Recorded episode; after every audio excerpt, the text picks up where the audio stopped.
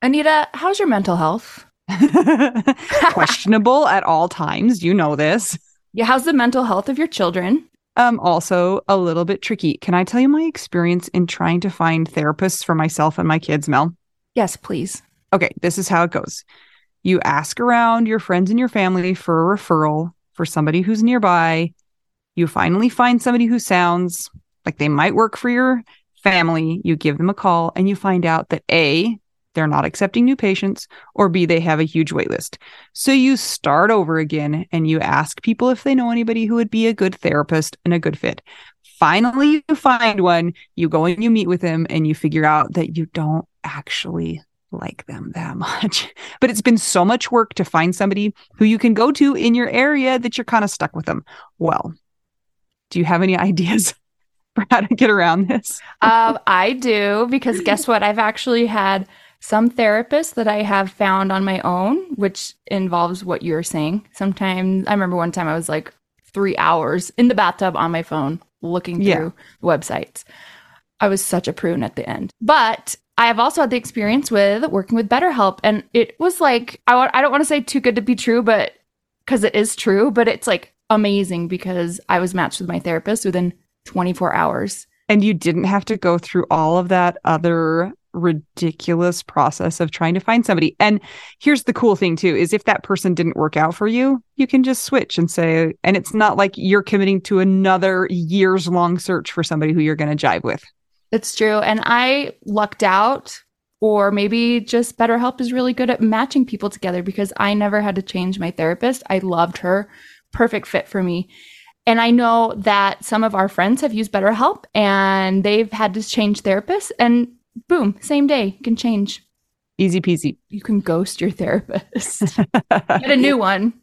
I love this idea. BetterHelp is one of our sponsors. If you use our promo code trybetterhelp.com slash WWDN, you get 10% off your first month. And we totally recommend it.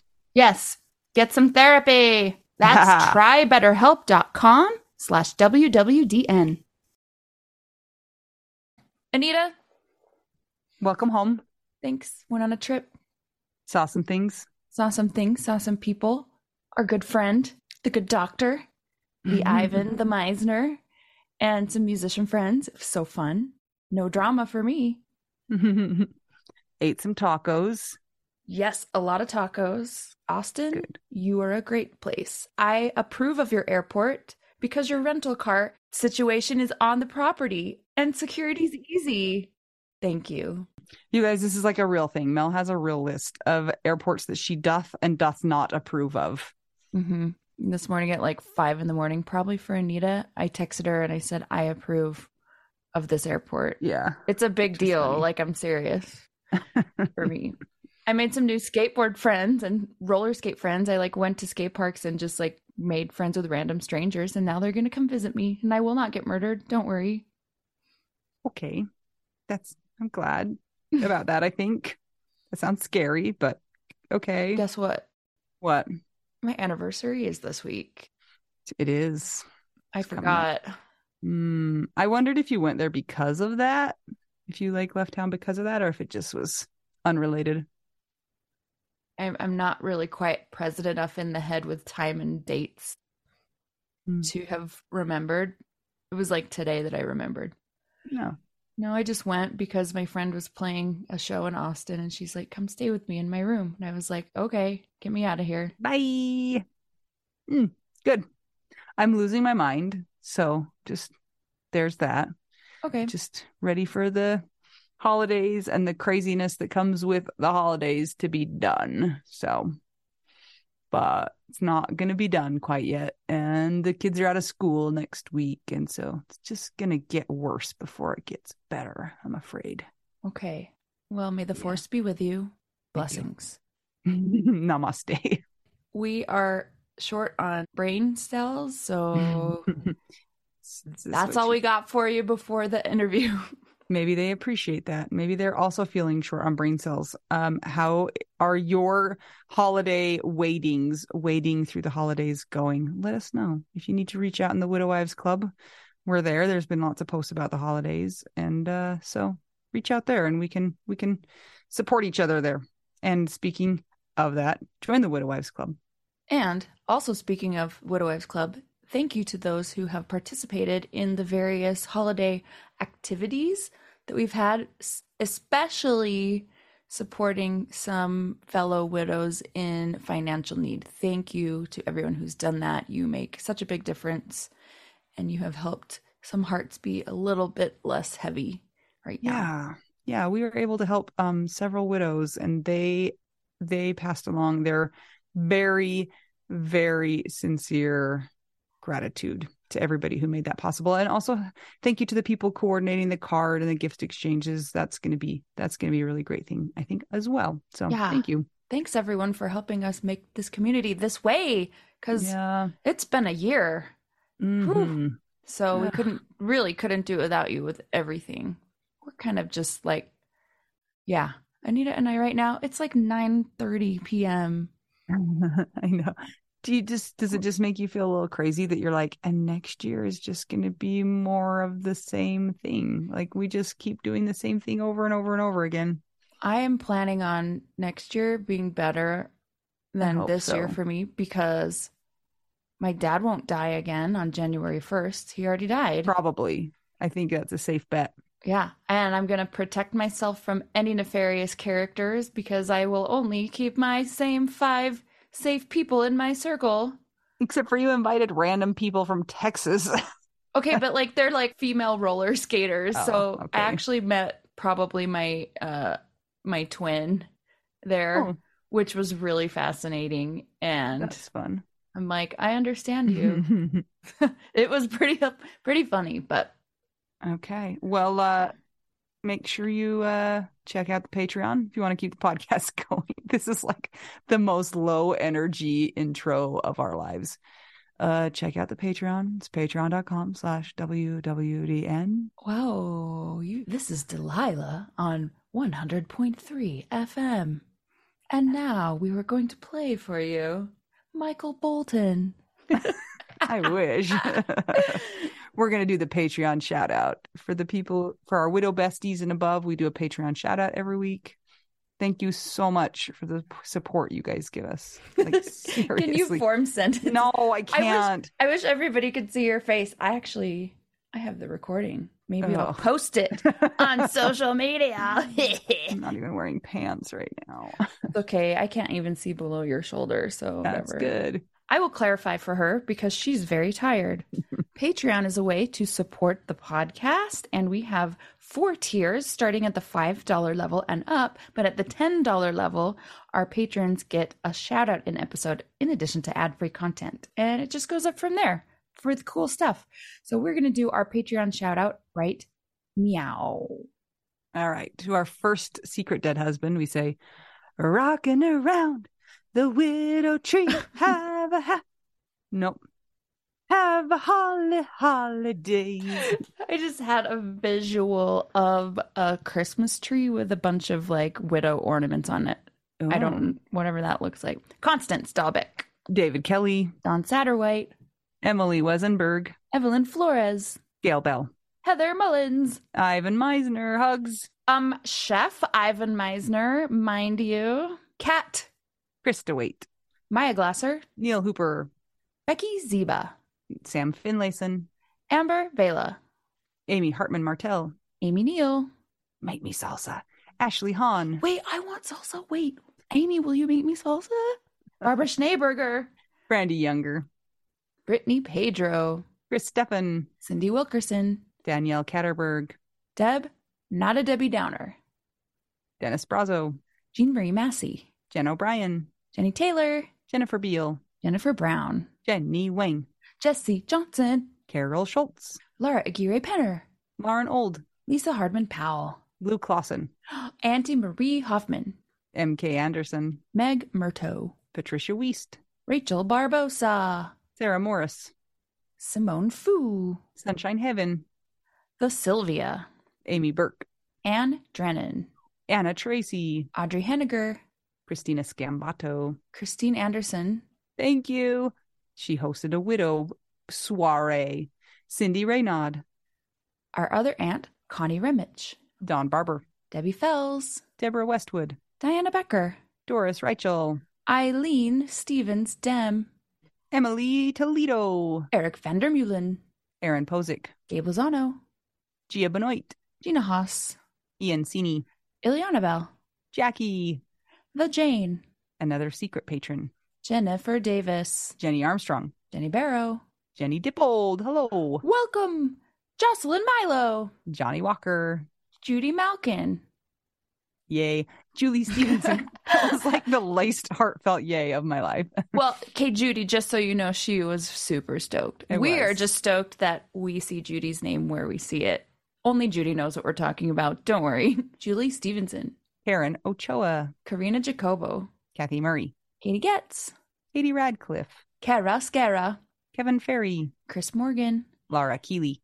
Yes, ah, Lindsay Kanopka. Well, I get to say Marjorie Lewis, and I'm also stoked about that. You better be. Mar- oh, Marianne Hammond, Marion. Mariana Hammond, Marion McDonald. Mari McGowan, Melissa Bowers. Melissa Hancock, Naomi Brown. Rebecca Olemaker, Robin Flam. Stacy Saywert, Tammy Terravest. Tara Wallace, Trenton Thompson. Ugly Sweater Valerie Packer, And finally, we have The Grinch Stole Wendy. the Grinch stole Wendy. Yay!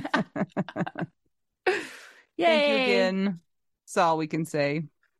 Everyone, sorry that we're tired and short today, but you might be glad. Anita Yeah. is ready to go to bed, I can tell. I am going to go edit this and get this out to y'all's. First, I'm going to go get my kids who are screaming out there still, and they're not in bed. Oh, I haven't even heard them. They're Oh, they're- screaming quietly. That's good, at least, I guess. I'll take that as a win. okay, everybody, we hope that you love this episode today. I'm Anita. I'm Mel. We're two tired young widows. We're just trying to help you figure out, widow, We do. now.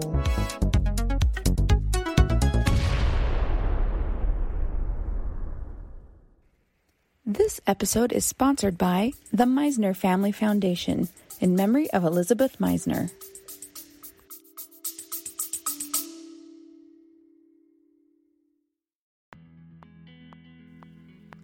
Sometimes we assume that unless we had a huge life insurance payout, we don't really need to know anything about investments or even finances. But guess what? A little knowledge of finances is critical for all of us. Maybe your partner was in charge of that stuff, and now you find yourself making all the decisions. Maybe you're mad about that. Maybe I am. Nicole from the He's Gone But the Money's Not podcast is here to help. She tackles financial literacy by telling the stories of women and widows and finance experts and shares the lessons they've learned as certified financial planners. Whether you know a lot and feel confident in your financial decisions or feel unsure about all of that stuff, there is more to learn. Listen and subscribe to the He's Gone But the Money's Not podcast on all podcast platforms. This ad was paid for by Rockhouse Financial, an SEC registered investment advisor.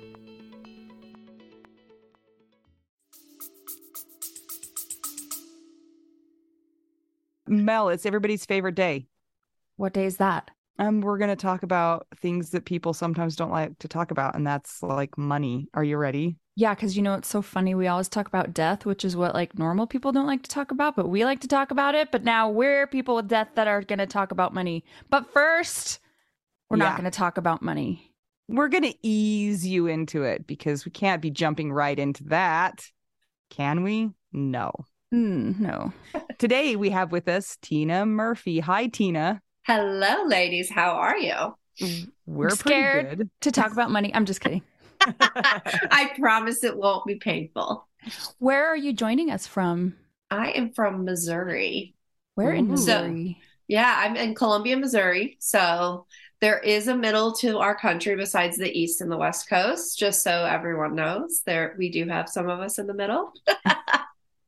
You're like kind of in the middle, both east, west, and north, south, too. Kind yes, like, literally right in the middle. yeah. Isn't Missouri the show me state? It is. Wow, that's impressive. I don't even want to know what it's show me about. Like, I think Show me it- the money. Yes. I, I think it's more about proving something, not like the flashing kind of show me stuff. Oh, not like Girls Gone Wild. No, not like that. So it's more of like if you have if you say something, they're like, show me the ev-. it's like more of the show me the evidence, like Okay. prove it to me kind of thing. Yeah. Interesting. Very. All right, Tina, you're one of us, and I'm so Yes. sorry that you Yes, get to be one the- of us. The club nobody wants to be a part of. I know. Why don't you back up and Uh-huh. tell us a little bit about your person and let us know who you are? Let us get to know you a little bit. Yeah. So, um, my name is Tina Murphy, and I met my husband Jamie um, in college. He actually came up to me at a fraternity party. He asked me to dance to YMCA, and I was like, dude, I don't dance to that song. but one of my friends came up to me later. I was like, do you realize he was hitting on you? And I was like, oh, really? Sorry. I Forgot about that. little clueless there. And so we dated for about uh, two and a half years in college. And then when we graduated college, we were like just too young to get married. So we separated for a couple of years and ran back into him uh, at one time. It didn't wasn't good timing for me at that point. And I wound up, and this was this is gonna date me back because I looked up his best friend's last name in the phone book. What's that? right. I know. I don't like my kids probably don't even know what that is, right? Um, and because his friend's last name was Zavolnik. I had no idea how to spell it, but I knew where he lived, so I looked it all up and I just kind of skimmed through it and wound up drunk dialing him one night. And we got back together, and a year later we were married. Wait, I want to. I want to hear this drunk call that you made to his friend. Right? You're like, "Hey, where's Jamie? Do you know how I get hold of Jamie?" Well, I knew they were living, so I knew they were roommates. Oh, okay. They were roommates, so I did know how to like. That was my way of getting. You were like because- private investigationing. I did. It was so like that's how I did it, and I had no idea how to spell his friend's last name, but um, Nobody I knows just how to spell that name. no, but I knew the address because back then they, you know, they had street addresses listed Mhm. in that, so I just looked that up and called him up. You're like, let's get back together. And he's like, okay. Then you got married. Well, the crazy thing is, he had another girl there at the time. And I had asked him, I said, Is it a bad time? He's like, No. He goes, But can I call you tomorrow? And I'm like, You just told me it's not a bad time. And he goes, uh, Well, kind of is. and I'm like, Too bad. That was our uh, get back together story. And we were married for 10 years. Um, the thing about Jamie is he could talk your ear off. Oh my gosh. He could I think he I had a friend that was like super duper quiet and very like didn't talk a lot, but he could get her to talk. Like it was crazy. And I was like he could just get going. And if you ever came to our house for a party, you better eat beforehand, even though you're coming over for dinner, because he's going to start telling stories. And it's going to be like 8:30 and you're like, are, are you going to start cooking yet? Because we would grill. And he would just be like getting there going and, you know, drinking wine. And so it was just, yeah. So you better bring something and snack beforehand or bring some appetizers because you will be starving if you wait until he just serves you. Now he's going to give you a good spread, but eventually, yeah. And uh, wine glasses, he was notorious for like spilling wine glass, his like breaking wine glasses and everything. So those are some fun uh, Jamie stories. He sounds like a character. Oh my gosh. Yes. And I, I we have two boys and I can see each him in each of them in different ways. And I love to like, you know, say, "Oh my gosh, you're exactly like your dad in that way." Or you're exactly, you know, tell my younger one, "This is this is a spitting image of, you know, Jamie and or your dad and stuff like that." So that's always fun to like talk to them about what happened to Jamie? he was out playing with the boys and i was at work at that time. It was homecoming. It was one of my favorite days uh, at my work. He was outside playing with the boys and just suddenly collapsed uh, in front of them. Uh, luckily the neighbors were there to um, help out. It was very strange because my husband was 6'2 160 pounds worked out every single day. And it we just it didn't make any sense. So like when I got the call from the neighbor, I like I knew you just know that someone like him doesn't collapse and and make it back you know? Like if it had been like a car accident i think i would have been like please let him be okay. Please let him but i just knew i knew it wasn't good. And um, we found out later that he had an enlarged heart so he had hypertrophic cardiomyopathy and it's something that your, my kids can develop and it's something that could just can just all of a sudden like develop so throughout their entire lives, they could still develop this particular gene.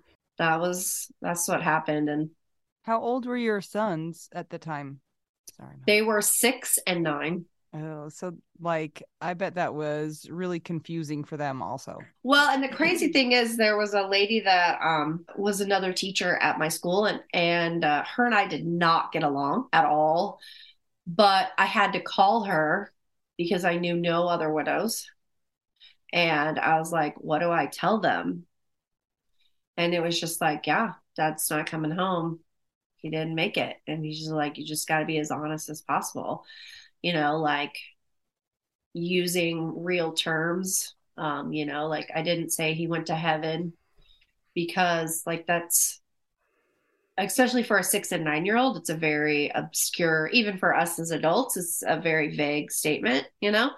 Uh, and it's, I just, I was very open and honest about, you know, dad's not coming home. What oh. year was this? Uh, 2013. So nine years. Yeah, it's um October of 2013 was when he passed away. So, um, just pretty recent of going past the nine year mark. Okay, so now does that mean your youngest is 18? Yes. Do math. It, yes, I did. Math. is. Yes. That was impressive. Math. That is impressive. Good job. Yeah. It was a fluke. and you said you couldn't do money and numbers. Come on. yeah, he is a senior. So I have a senior and a um, freshman now. That's how old they are now.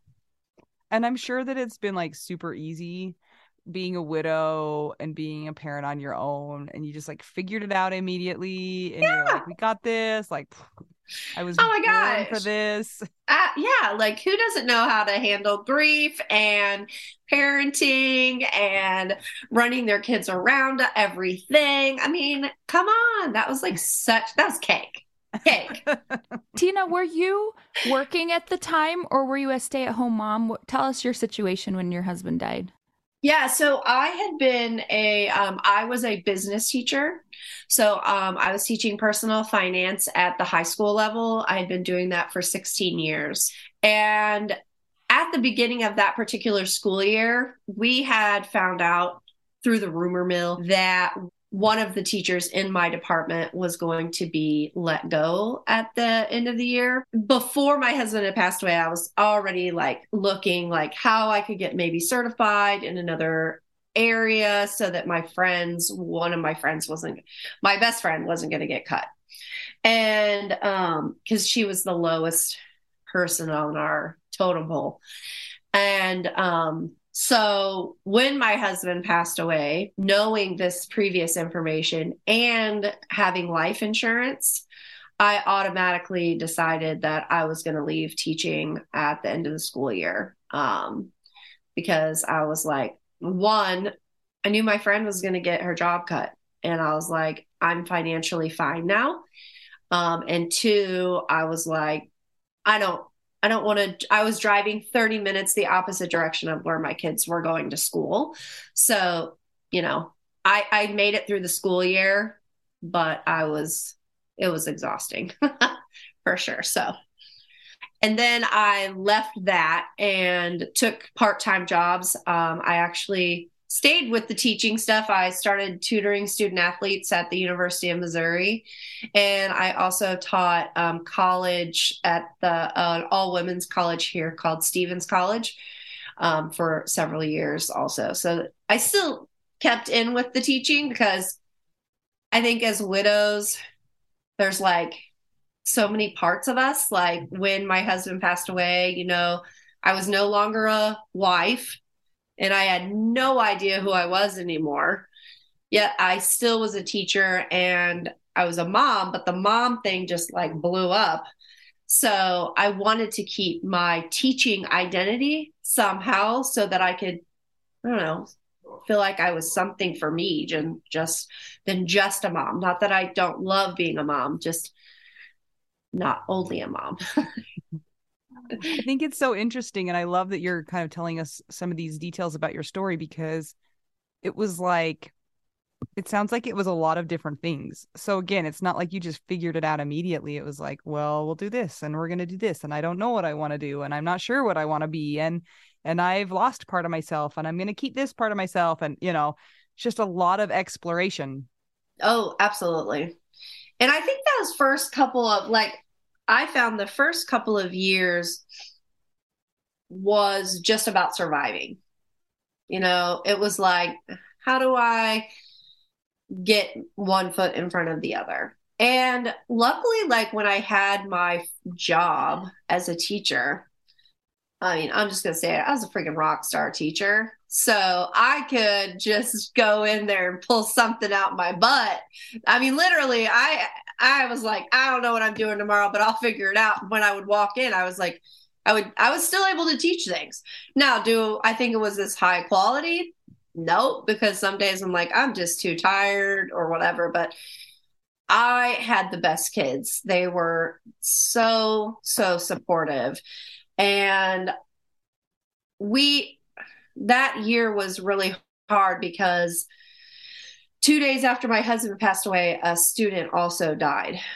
So, as I'm grieving, I was helping four high school boys deal with the death of their friend that they had been that they had been through. The 2014 class has a lot of tragedy that they had gone through and I was there for them on those monumental things and then they turned around and did that for me too. So yeah, that was a rough year. That's a lot. Oh my gosh.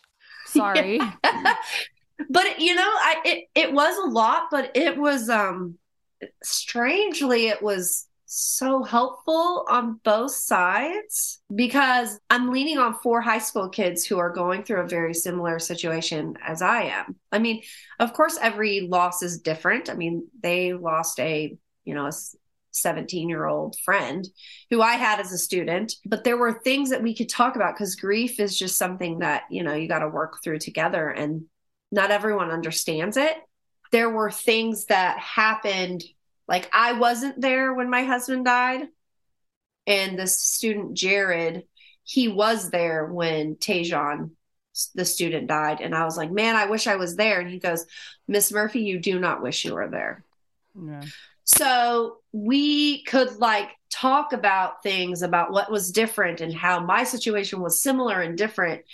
And like, you know, neither one was good. There, it's, I always feel like even with people that have like cancer, you know, when they see their spouse, like it's long, drawn out, awful. Uh, one time my sister said, well, I'm, sh- I'm just glad that that didn't happen to yours because I think your situation is better. And I'm like, eh, I'm going to remove the word better. It's just different. That's so funny you're talking about that because that's what Anita and I talk about a lot. And on the podcast too, we like for a while asked almost every guest the same thing. Would you trade what you had or is one better or is one worse? Cuz we're both sudden deathers. Yeah. Yeah, it's just just different is what we've come to conclude. Yeah, and and I think because like you know the people that had the the cancer like or a ter- long-term illness that they watched someone go through. Like they have the tragedy of watching someone go through that.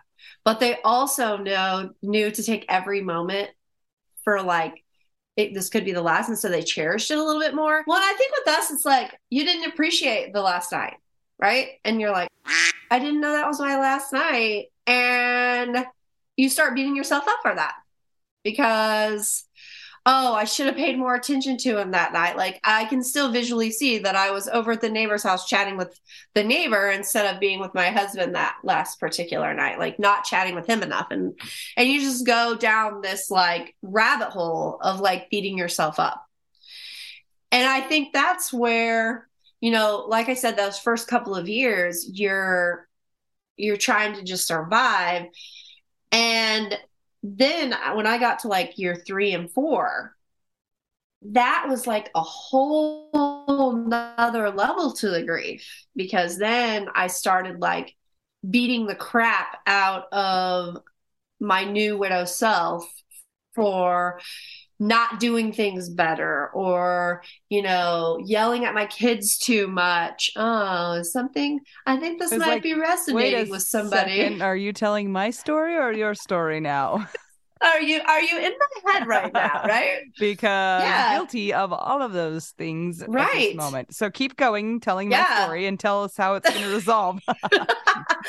Well and i think it's then because you also start feeling resentful of your current situation i mean i know i i mean there were times where i hated my life and i don't not in a way that like i wanted to end my life you know but I hated it. Like, and I think I also, society kind of tells you like time heals things.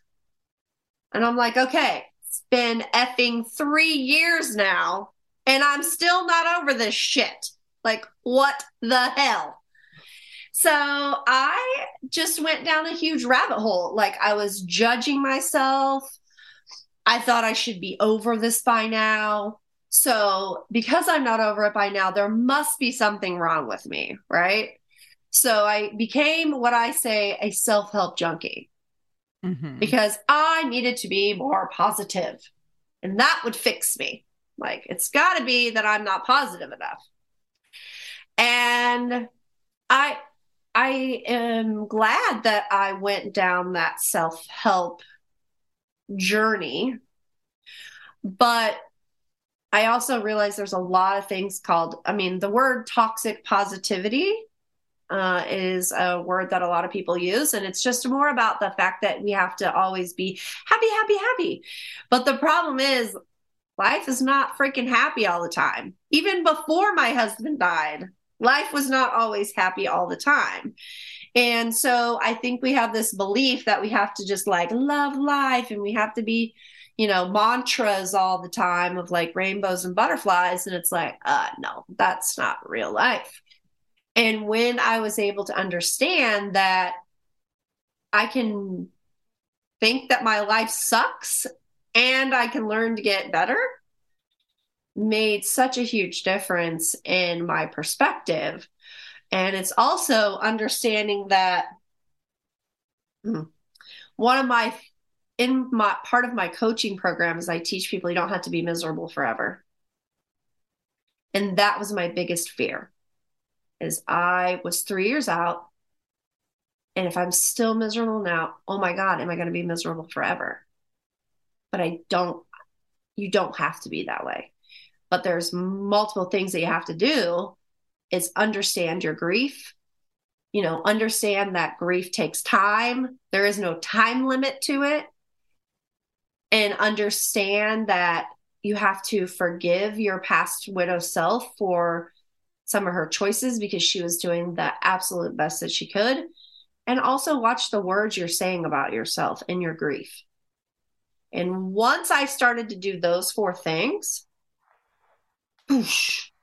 my healing just turned around.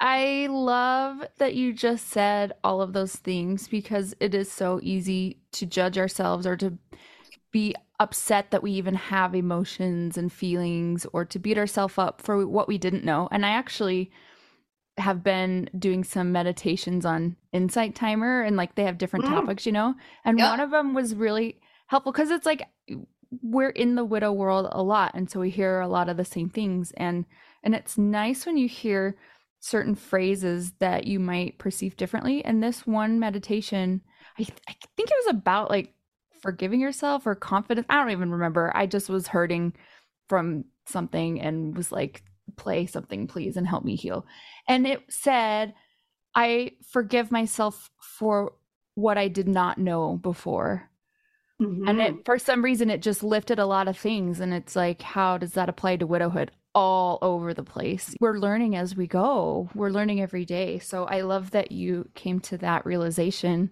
and could start on your healing journey once that you realized that it didn't have to control your life. I also think it's really an intriguing idea that your healing journey was taking place before that. And this was just one step in that. It's not like you weren't healing and then all of a sudden you were healing because Yeah. that almost sounds it's almost ne- it almost puts those first 3 years in a negative light, you know, Right, like those were right. wasted, quote Mhm. unquote, but of course they weren't wasted. Like that was a lot of time learning and figuring out and you have to you have to go through those things. You can't I skip. It's we like can't. We were talking to somebody about how there's another stage of grief and it's where you realize that you can't like outwork your grief and you cannot Oh. figure that stage out until you've already done those things it's the same thing you have to go through that so it's not like those are wasted it's not No. wasted time either No, absolutely. Yeah. I think it's like I remember when I was a year out, I was like so wished that I could have like a DVR, you know, it was like you could just like pause it and like fast forward through that part. But you really you can't. Um, but I think what did happen is what opened up is I went from judging my healing process to accepting my healing process. Like, I wasn't saying things like, I'm doing this wrong. And I was like, oh, like, this is how he, this is what healing looks like. And I'm almost, I'm like, even though it's nine years out, like, it still, still hurts like hell. Like there are certain days that still hurt. Like I'm gonna bawl like I'm gonna bawl my ass out at you know my graduate my son's graduation because his dad's not there. You know, like it's just not fair. And I'm gonna allow myself to just cry. What's different though is that if I'd have been three, four, five years out, I would have been judging that part of me saying, Oh my God, just like get over it. Like, you, you should be over this by now. You should not be crying. So, how do you go from teaching to helping people with money? Because we talked about that, that you do that. So, I'm curious, how did that segue? How did your life turn towards that? And tell us about it. So I became a, um, I learned about this program where this uh, woman was certifying widows to become widow coaches. Now, this is funny because what I did is I broke down. So this is my mat, my um, money mindset. I took her price that what she was doing and divided it into how many classes we were going to be doing and compared that to a counseling session because I'm like, okay, I don't even know anything about this coaching thing. Do I really want to spend this amount of money on a program and not get anything out of it? But I was like, oh, this is going to be equal to about $150 per session, which is what a counseling session is. So for me as a money person, I needed to make sure I was getting the most bang for my buck, even when I chose a coaching program. But I I did her 12 week coaching program and I started to understand how my words about my grief were affecting my spending. what And wait What? that's kind That's of really crazy. interesting. yes How? How were, tell us. Well, as I was saying earlier, is that I was judging my grief. I was judging myself. And then I also had this idea I needed to be positive all the time. So I was spending like thousands of dollars on self help books. I was buying self help programs. And I, the, and this part doesn't even make sense. I hate to read, right? but I bought like stacks of self help books because I thought I would read them and get positive out of it, but I would just buy them and then be done because it was like, this doesn't do anything. I'm not, I don't want to read. It's too exhausting, too exhausting. if you collect them, then you will somehow absorb the knowledge and Yes. feel better or something. But what I realized is that when we were buying stuff, we get a hit of dopamine in our brain. And that was something I never understood. So I had taught personal finance for 16 years, right? And here I am, a personal finance teacher, overspending. And I'm like, so the 16 years that I taught, I can't, it's not even working for me. Like, why am I not able to stick to a budget? And it was because I didn't understand that I was shopping to feel better because I felt like shit all the time. I didn't know how to feel my feelings. And then when I'm judging myself for being three years out because I should be over this by now, or I should be doing a better job shooting all over myself, right? I was making myself feel bad. So when I started watching the words I was saying, I stopped overspending by thousands of dollars because just accepting where I was in my grieving process and watching the words that I was saying about it. I didn't even have a budget and I was cutting my save my spending down by thousands of dollars. So when you were noticing your thoughts, did you then replace it with a different thought where you kind of wanted to have your mindset go or did you just notice it and let it go by and then continue on? it was definitely a process. It was accepting the fact. I think again, it goes back to the main things that I teach in my coaching program is that there is no time limit to grief. And when I was like, oh, you mean I can be sad four years out, five years out, and that doesn't mean I'm doing something wrong? Really? Like, that is how it works then it started to remove the judgment of it all. So then when I was feeling sad, I wasn't beating myself up, thinking that I was being negative because I needed to be positive. So I wasn't going and spending money on that. Being okay with being upset or neg or like what people call bad emotions or negative emotions, like knowing that those emotions are normal and owning the fact that um, I'm pissed off about something or I don't like the way my kids are behaving, I could then own it. And then I wasn't going and searching and trying to find, well, there's got to be something wrong with me, or I got to find a better way to like parent my kids. Oh no, it's okay. I can I can just be mad and it's okay. I have one child who has a huge need for that purchasing dopamine and we've actually had that conversation like you realize that the reason you want this is because when you get something new it makes you feel good but it only right. makes you feel good for like a really short amount of time and then you don't care about that new thing anymore i'm like over and over and over we have to have this new toy and mm-hmm. you get it mm-hmm. and you're like super happy for 12.5 seconds and then that toy is on the floor and it's on to the next one because it's not about the toy it's about mm-hmm. the dopamine it's about that excitement it's about that feeling like life is good, you know, for that however long it lasts, which isn't long. And which is why it's just like any addiction, you know, like you have to keep going back for it over and over. So that's interesting that you were trying to self soothe in a way from those grief feelings with just buying crap. Well, maybe it wasn't crap. Eh. well, and stuff. I loved what I loved the most was subscription boxes. Oh. oh my gosh. Yeah, those were so fun because I had one. So that's a dopamine hit because I get to pick it out. Then they would send you a notification that it was coming, another hit. Then I would be at work and it would show up. Oh, it's there. I got the email that's been delivered. So another hit. Then I get to open it Oh, and you see, well, first of all, you got to see the box when you get there. That's another hit. So, you actually, with online shopping, my gosh, that's why it's so addicting because you do always get to get these little hits along the way. You know, it's so funny too, because I mean, we've all done this, I think, as grievers. Oh, yeah. Gotten on Amazon and we all have so much stuff. And I have recently started doing it again because I've been in EMDR for other things. And so I noticed that like the first like four or five sessions I would like go buy the weirdest things after cuz for some reason it made me feel better.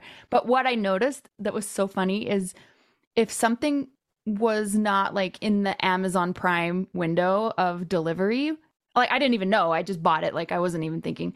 And say it took like 2 weeks to get there, when it arrived, I didn't get the dopamine hit. It was only when I would spend and be like, yes, I got the thing and it's going to come. And then I forgot about it totally. So Yeah. it's so stupid. But I think it's not, it's, I want to say too, it's not that it's stupid. It's that we understand what our brain is doing. And then when we understand it, we're like, oh, well, that makes sense now. And I think so many people don't understand why they're overspending. And if I could go back and teach personal finance again, I would teach a whole thing on like money behavior and how there is this hit of dopamine. I mean, psychology and money, there's so much to it. Like they are so combined. You know, like money is so freaking emotional. Yeah, I so widows we kind of have this spectrum of money, I'll say issues just for lack of a better word because for some people when their person dies, their spouse or their partner dies, it sends them into a really bad place financially. They lost one income, they might not have had life insurance like a lot a lot of people did not have life insurance. They've um just become really in a financially bad position where they're trying to keep the house, you know, find new jobs, go back into the workforce. So we have that spectrum. And then we also have the spectrum of people who did maybe have life insurance or end up financially better off than they were before, which is another like hard thing to wrap your head around. Somebody posted in the Widow Wives Club just the other day about taking their life insurance check to the bank.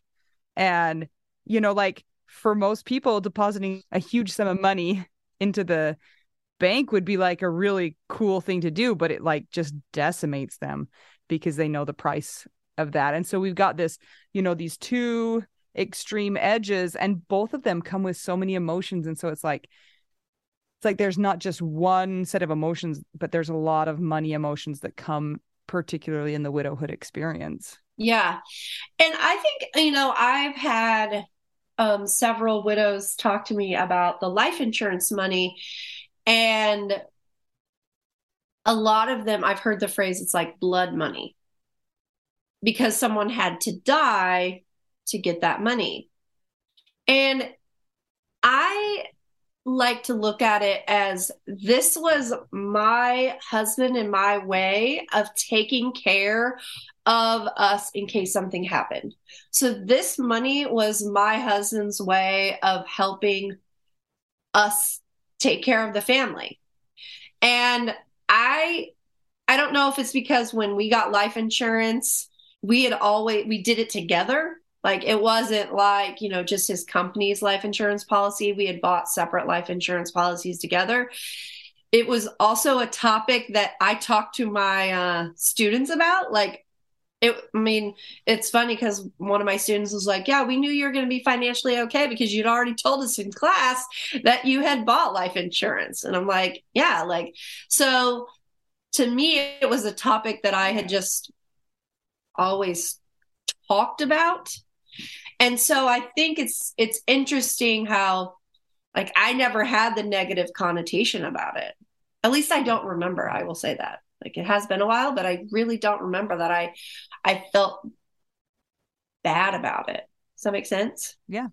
Yeah. and it's and maybe because i'm comfortable with it and it's it's something that i was like no thank god we did this. Even like malpractice like okay when people have insurance like say let's say for example i wanted to get my husband's death investigated and see if there was medical malpractice. I know a lot of widows have had to do that and there's a lot of emotions around that but it's like people have insurance for a reason. Like this part is like Yeah. business. I mean and if you were fortunate i guess enough to have life insurance because here i'm a widow that doesn't have it Yeah. um, you know it it's serving its purpose. So it's interesting. I haven't heard it called blood money before maybe because i never got any but i think that's when people get murdered and there's like Yeah. diamonds in africa involved. So anyway. Yeah. It is one of those things though that also you can you get to choose how you think about it, right? You get to think about it as your husband's, you know, trading your husband's life or your spouse's or your partner's life for that money, or you can think about it kind of as like you were saying, like a gift.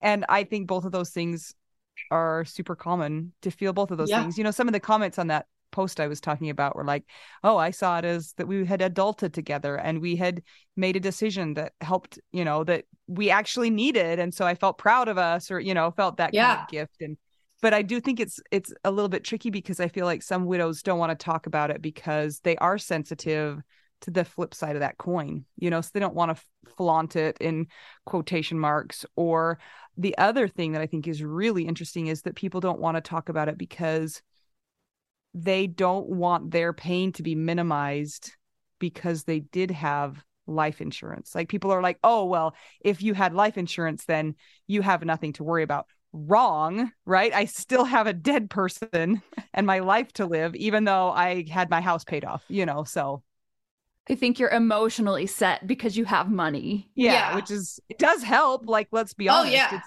oh. very Oh. helpful, but also it doesn't solve anything either. Right. I mean, I I like to talk about life insurance and I really am advocating for, you know, people that are you know, the couples and stuff that are young and that are still alive. I am like, dude, you have no idea. Yeah, how they're still alive. Um it, it is important to get life insurance because it makes that one aspect of my life so much easier. I mean, I did not have to worry about paying my bills on top of grieving and all that other stuff. You know, I mean, so it made it eas- easier in an in an area, but overall, no. And I think the problem with being able to talk about having life insurance or not having life insurance is we just don't talk about money in general. We're a society that's like, you know, money is this topic that we don't talk about. But the problem is, it is as deep of an, a problem as like sex and kids and, you know, all of those things. And if we don't talk about it, then we can't get better at it. And I think that's one of the reasons why I have worked on, you know, talking more about money in my coaching business. And so I know a while ago you asked me how I got to it. I did, I learned about the life coaching stuff, and my teacher was like, you should definitely be doing money stuff. And so I paired the life coaching with the foundations of creating a plan for people's monies because you do have to do both. You have to have a plan for what you want to do with your finances. You can't stick your head in the sand too long with it. Wait, that's what I do too. Shoot. You're talking about Anita. So, so tell us what your program involves and how does one find you? I basically teach two parts to my um, coaching program. We look a lot at, you know, the first part is just the numbers aspect, like creating a plan, understanding um, finances in general. Because I just had um, a woman who's, she's not a widow, but she wants she inherited some money and she wants to put it into stocks and all this other stuff. And she's so nervous about it. Like we don't talk about like what investments are. Like investments are a huge game and the investment world likes to keep us in the dark and they like to make it hard and scary. And once you know how to play the game it's so much easier. And once you understand the verbiage it, it's easier to deal with. But even the stock market right now i mean my goodness we're like go it goes up and down and there's so many emotions involved in that. So i work with people on the money piece uh, so again, we create a plan, make sure that you feel comfortable with um, understanding all aspects of finances. Um, I do not give tax advice, investment advice, or insurance advice. Um, basically, what I can do is teach you about those concepts, help you pick out advisors or agents that can help you with those things. Uh, and then the other piece that I do is we really look at the emotional piece of really why you're not sticking to the plan. Meaning, like, if you decided to only spend $500 on groceries, why did you spend seven or eight hundred dollars on groceries? Now, it- Oreos. Or Cotopaxi bags. that was Yeah. that wasn't in the groceries budget, No. Yeah. That was not in the budget at all. Yeah. So it's it's um looking at now, of course, with like prices going up, where you know you adjust it to that. But you know, I love going to Aldi's, and that. Do you guys have Aldi's? No, but we know what Aldi's is. Okay, It's a okay. grocery store. Yeah, it's a grocery store, and it has like the one aisle that has like all the fun goodies and stuff. And oh, my Oh. gosh. Oh yeah, like I need an Aldi's in my life. Yeah.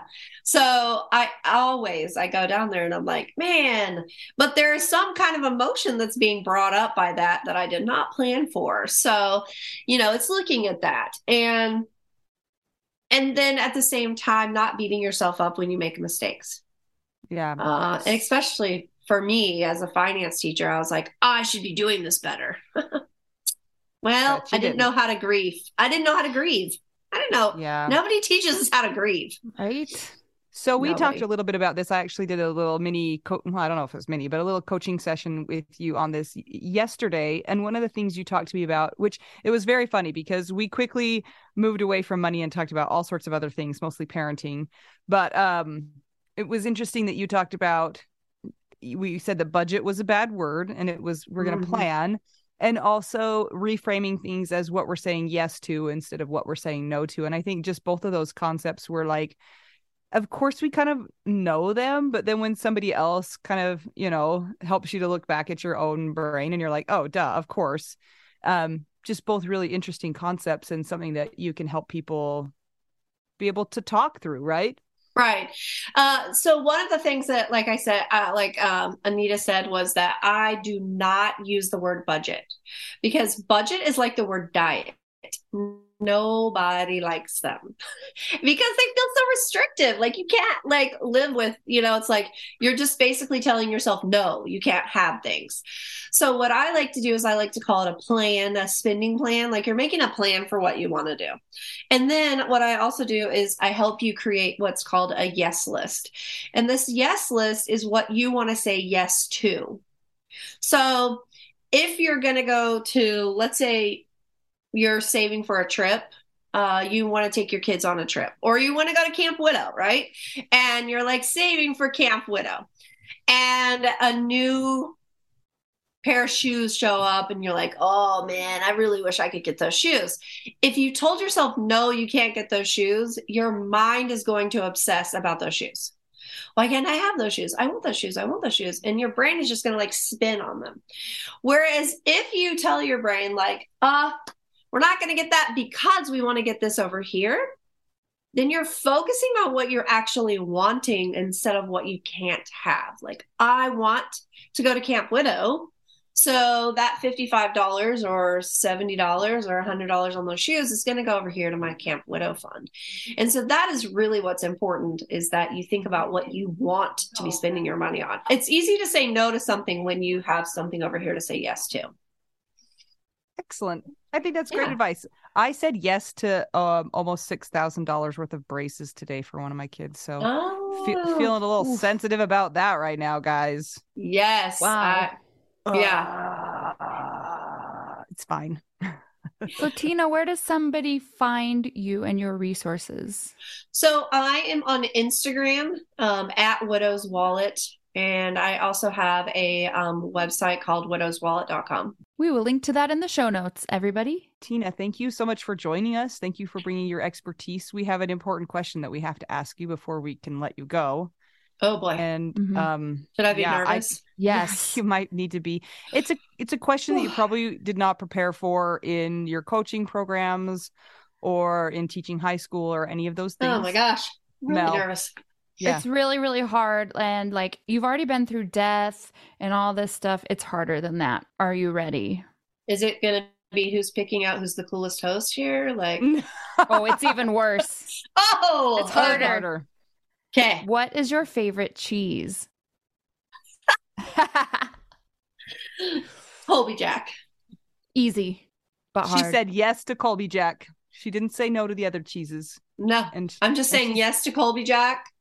And she's being kind to herself and her decisions because it's part of life. thought work, guys. Thought work. Yeah, that is my choice right there. Like, no judging it at all. Thank you, Tina, so much for joining us. if you guys have some issues around money or you have some things that you would like to discuss, you can find Tina on Instagram and set up some uh, call. You do like a free introductory call with people, don't you? Yep, absolutely. So you can set that up with her. Uh, we know that widows have lots of issues with money. Money's weird. Money comes with emotions. So check her out. Uh, if you want to keep the podcast going, speaking about money, go to our Patreon, patreon.com slash WWDN. It's a way that you can support the podcast and keep it rolling. If you'd like to buy us tacos, go to buymeacoffee.com slash widow we do now. And if neither of those things work, you can always give us a rating and review on Apple Podcasts or Spotify. And until we get to talk to you again, I'm Anita. I'm Mel. I'm Tina.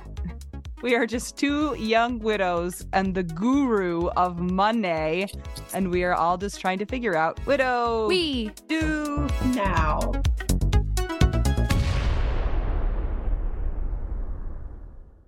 This is my favorite thing to discuss with you. Tell me, what well, is it? One of my favorite things. I do enjoy tacos and cheese and dogs. This is about how you cannot pay hundreds and hundreds of dollars for a phone plan, especially when you're a widow, your person is dead, you might have kids, you might need another option, and you just want your phone to work, you want unlimited texting and service, and you want it to be like 25 bucks a month. It blows my mind that they have plans that start at $15 a month. That is so cheap. And the cool thing is is it uses other 5G networks and so you don't have to pay extra for that and you still get great service. Yep, Anita and I have traveled all over and I have used my phone. So I highly recommend it. And my mom's even on it. When my dad died, we put his phone down to the cheapest plan, which is $15 a month. And I think my mom's on the $20 a month plan and it's so worth it. It's so much cheaper than what we were all paying before. So I highly recommend it if you're on a budget or not. Who cares? Ryan Reynolds is in charge of the company and they send you free stickers with Ryan Reynolds temporary tattoos. It's kind of the best. So if somebody wants to sign up, what can they do, Anita? Go to trymintmobile.com slash WWDN. Seriously, you guys, such a great idea. Save yourself some money. And if you're worried about losing data or having any changes with your phone, not going to happen. They walk you through it. Everything's fine. It's the easiest process of all time. Again, that's trymintmobile.com slash WWDN.